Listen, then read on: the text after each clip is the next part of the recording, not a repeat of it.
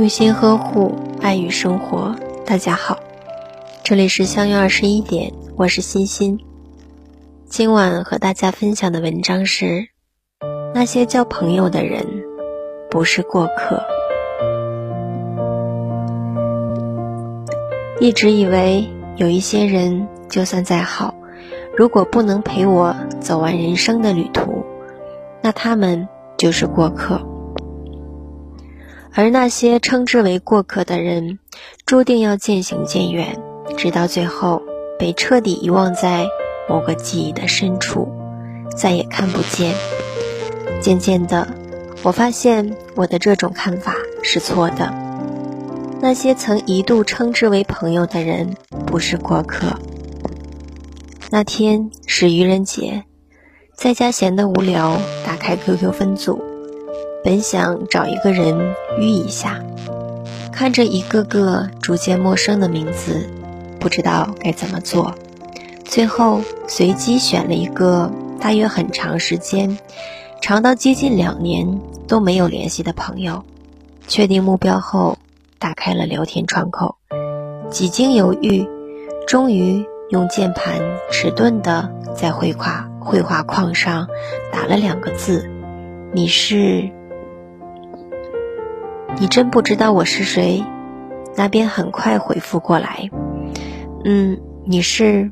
我接着进行我的愚人游戏，那边也一步步走入圈套。好吧，两个字结束后，那边就再也没有了回复。问你是谁？你怎么不理人啊？我删人了啊。大约过了几分钟，看那边迟迟没有回复，我沉不住气了。大约又过了一会儿，收到了对方的邮件，打开一看，那里面性别、姓名、联系方式、兴趣爱好，我能想到的，以及我想不到的都发了过来。个人资料介绍的很详细，我只是要一个名字，没必要搞得那么夸张吧？有必要。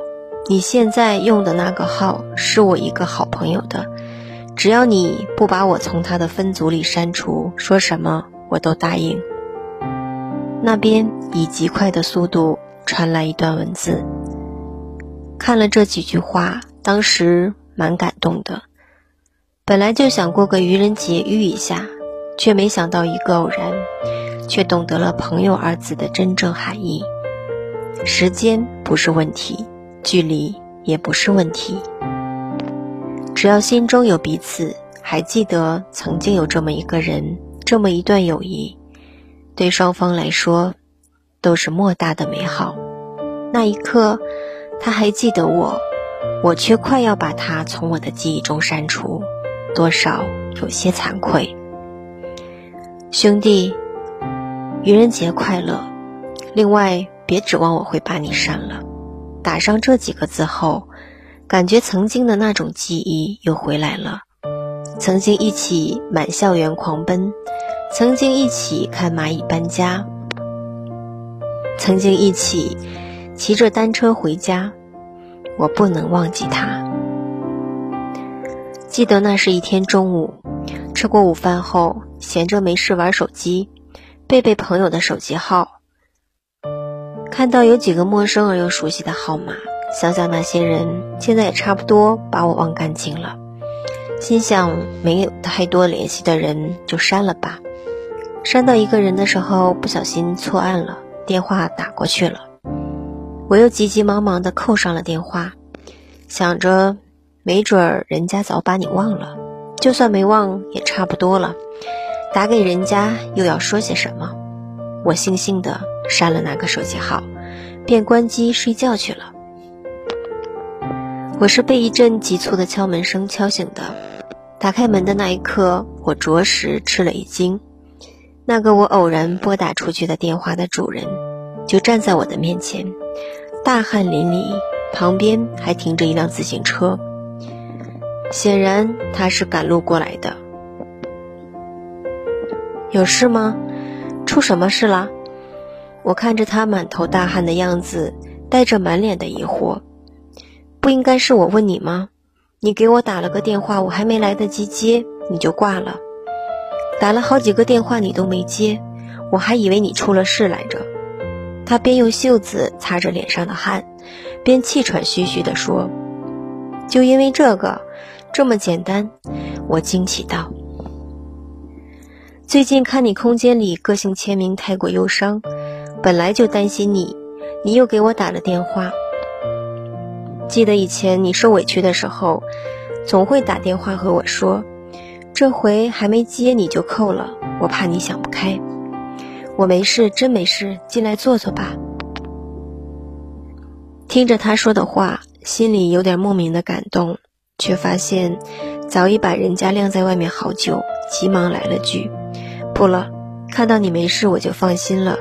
家里还有事，我先走了。”说罢，骑上自行车，匆匆忙忙的离开了。看着他远去的背影，心里觉得酸酸的，却又甜甜的。打开手机。看到那几十条未接来电，我重新郑重地把他的号码放到朋友的分栏，同时也把他这个人放在我的心里。这个人不能忘。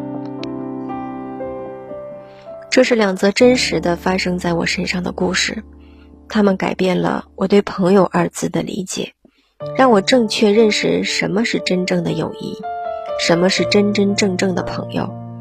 我清楚的明白，他们不是我生命中的过客，他们只是换了一种方式，在默默的陪着我走下去。他们一直在，他们一直关注着我的喜怒哀乐，而他们是我生命中最不容许忘记的人。他们就是朋友，一生的朋友。大家好，我是欣欣。每晚九点和你相约，喜欢我请关注相约二十一点，祝大家好梦，晚安。